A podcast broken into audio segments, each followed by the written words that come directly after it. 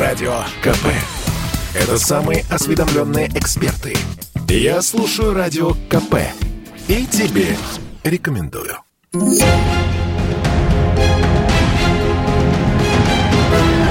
Темные истории. С России снято проклятие Черного Августа. Последний месяц лета получил в народе название кошмарного, окаянного, трагичного, черного. Из-за потрясений, катастроф, терактов, которые на него выпадают. Говорят даже о мистическом проклятии.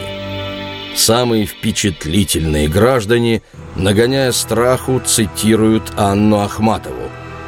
«Он и праведный, и лукавый, и всех месяцев он страшней. В каждом августе, Боже правый, столько праздников и смертей». Дескать, проклята Россия в августе. Поэты, они ж с небесами связаны, знают – на самом деле строки эти, написанные 27 августа 1957 отражают личную трагедию Анны Андреевны. «Август у меня всегда страшный месяц. Всю жизнь», — сказала поэтесса Лидии Чуковской. Недаром в песне Александра Галича, посвященной Ахматовой, есть такие строки – вот если бы только не август, не чертова эта пора. Видимо, так совпали звезды в ее личном гороскопе. У многих других наших поэтов личные трагедии случались в иные месяцы. Так что глупо переносить ахматовские строки про страшный месяц – на всю Россию.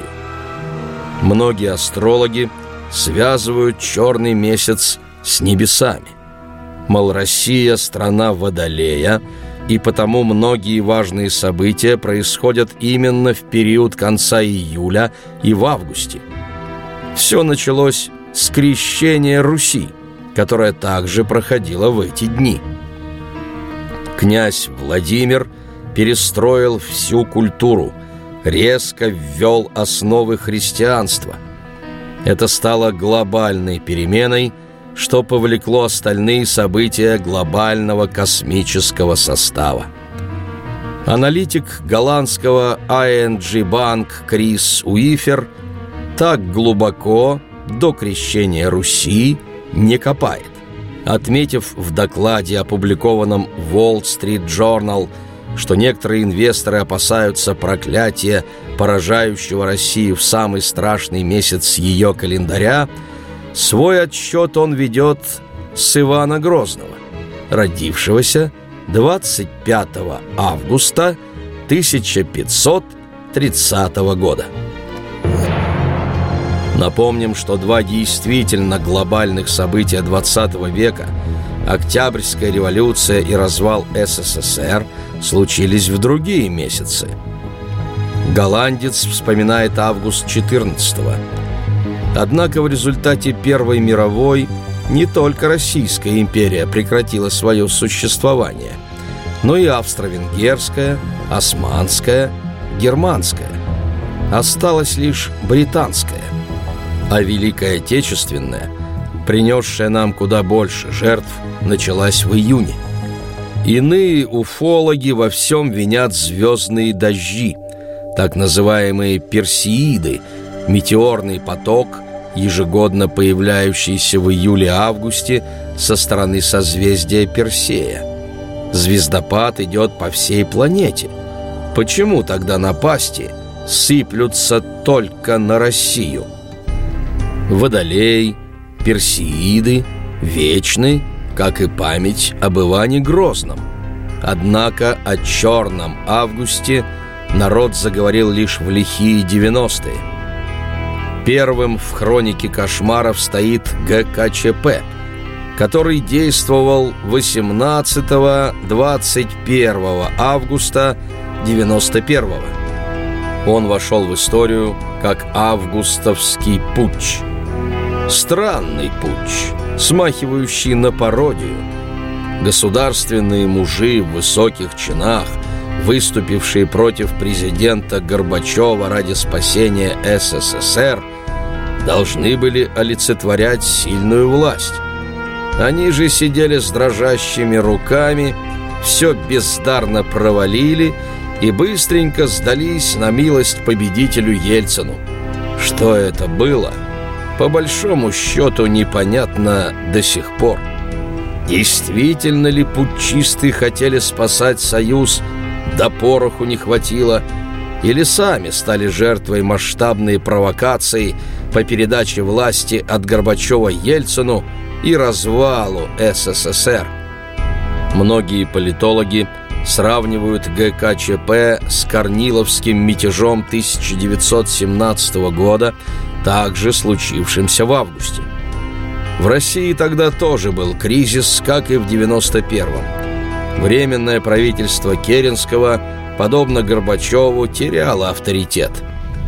Верховный главнокомандующий русской армией генерал Лавр Корнилов решил спасти родину – сильной рукой навести порядок. Потребовал чрезвычайных полномочий, чтобы не допустить к власти радикалов-большевиков. Корнилов шел против главы Временного правительства Керенского и в то же время думал, что премьер присоединится к мятежу. И ребята из ГКЧП надеялись, что Горбачев к ним присоединится. Некоторое подозрение до сих пор есть, что Михаил Сергеевич подумывал об этом. Провал Корниловского мятежа привел к тому, чего стремились избежать и генерал, и премьер. Осенью большевики взяли власть, а в 91-м власть взял Ельцин. Точная аналогия. В августе следующего 92 -го года два страшных происшествия – Катастрофа Ту-134 в Ивановской области. Погибли 84 человека. И началась грузино-абхазская война. С обеих сторон активно участвовали российские граждане.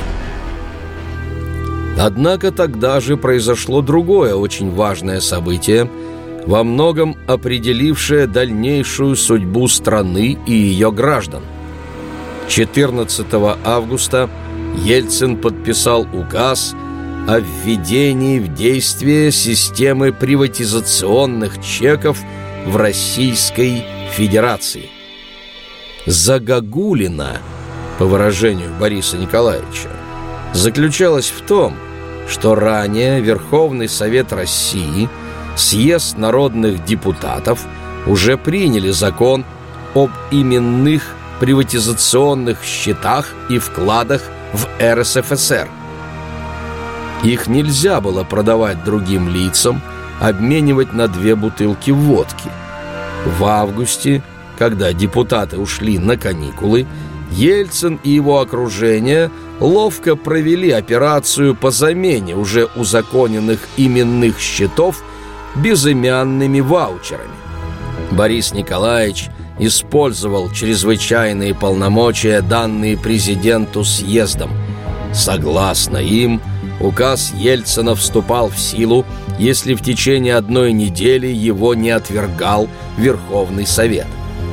За неделю вызвать депутатов с каникул в Москву голосовать против ваучеров было физически невозможно – на это и рассчитывал идеолог ваучеризации Чубайс. 21 августа указ обрел силу. Так хитровански изменили идеологию приватизации и ее законодательство.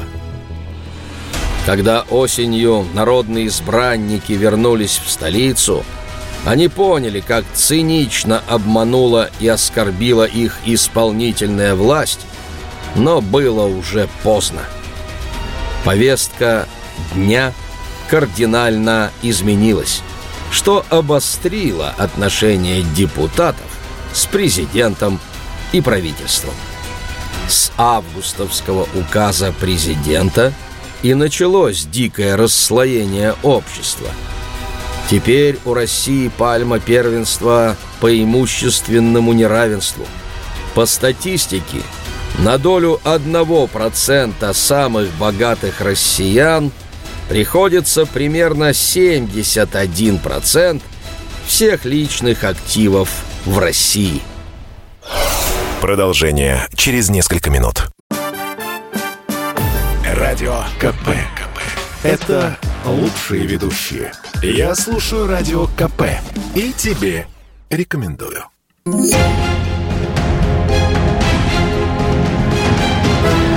Темные истории.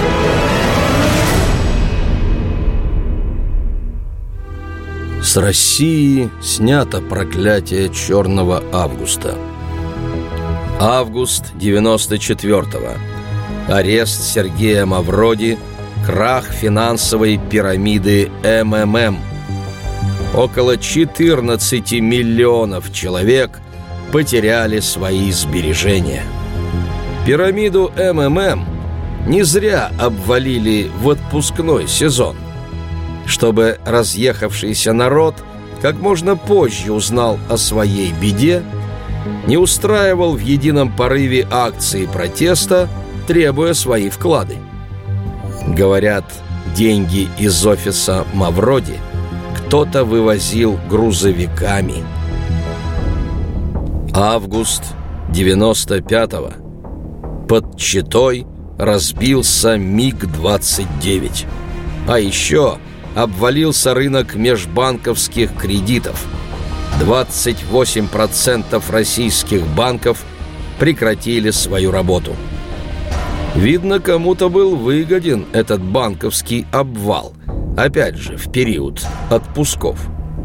В том же августе произошло еще одно событие, незамеченное широкой публикой. 31 числа Ельцин подписал указ о порядке передачи в залог акций, находящихся в федеральной собственности. К концу года на пресловутых залоговых аукционах олигархи за бесценок получили жемчужины советской промышленности типа Норникеля, Новолипецкого металлургического комбината. Народ в этих аукционах не участвовал даже формально. Август 96-го. Боевики захватили Грозный. Убиты сотни военных и мирных жителей. Позорный Хасавюртский мир завершил Первую Чеченскую войну. На Шпицбергене разбился Ту-154, погиб 141 человек. Август 97-го. В центре Петербурга застрелен вице-мэр Маневич. Вспыхнула война олигархов из-за самого скандального залогового аукциона по «Связь Инвесту». Август 98-го. Дефолт. Политический кризис в стране. Смена правительства. Тогда же рухнула властная финансовая пирамида ГКО. Она была куда круче МММ Мавроди. Ее тоже обрушили в пору отпусков. Курс рубля к концу года упал в три с лишним раза. Август 1999 -го. Вторжение боевиков в Дагестан. Начало Второй Чеченской войны. Взрыв на Манежной площади, скандал с отмыванием российских денег через Bank of New York. Август 2000 года. Гибель атомной подлодки «Курск». Взрыв в подземном переходе Пушкинской площади в Москве.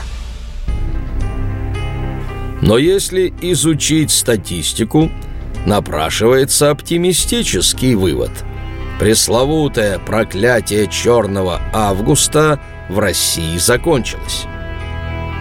Сам Август не случайно стал черным в лихие девяностые.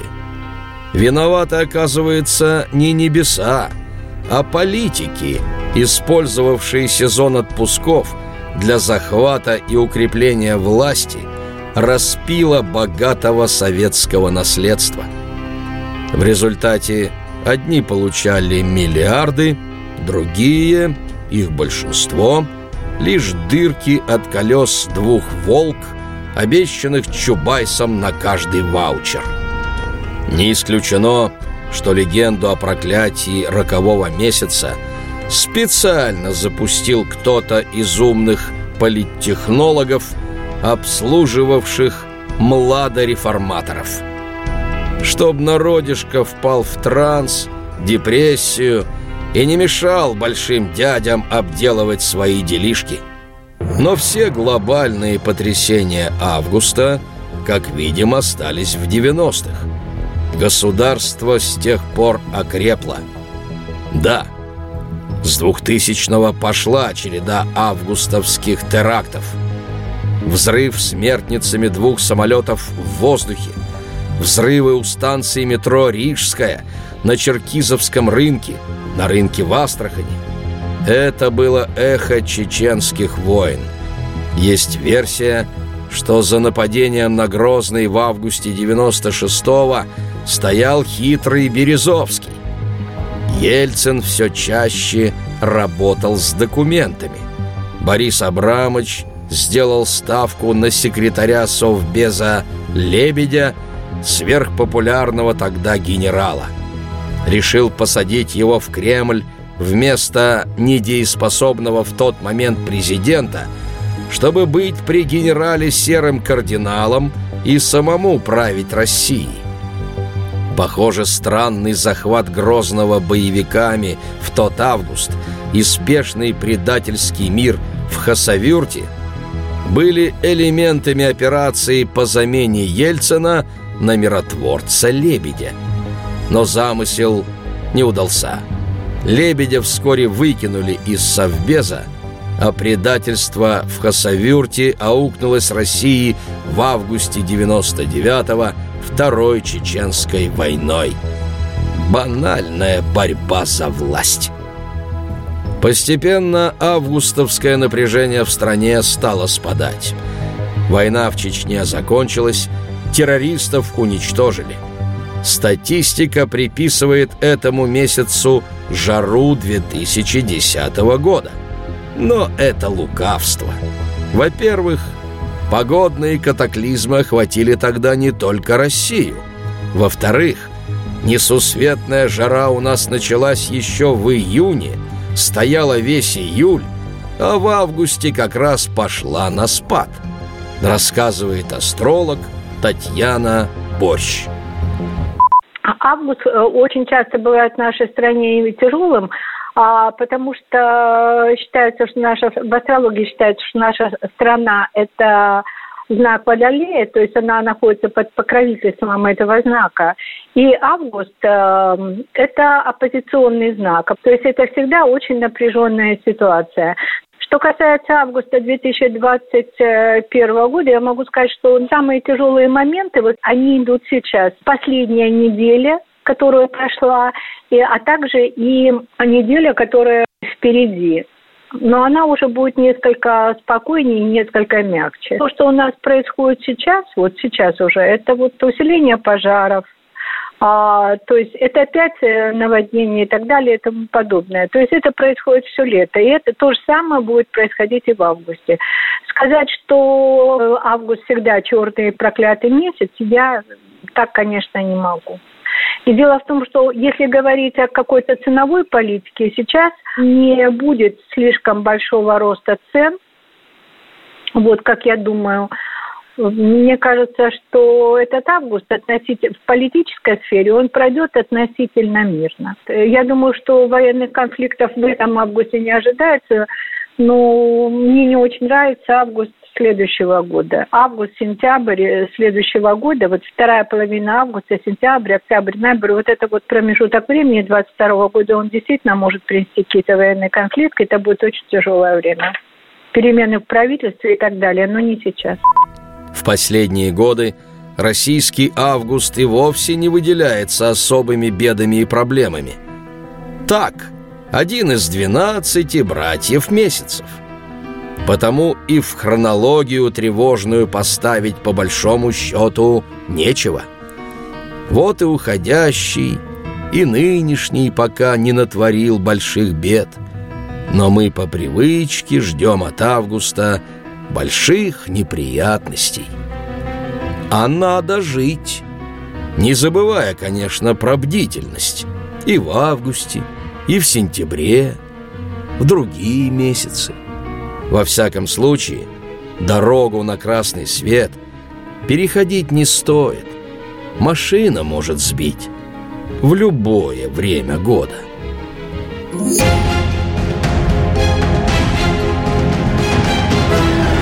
Темные истории.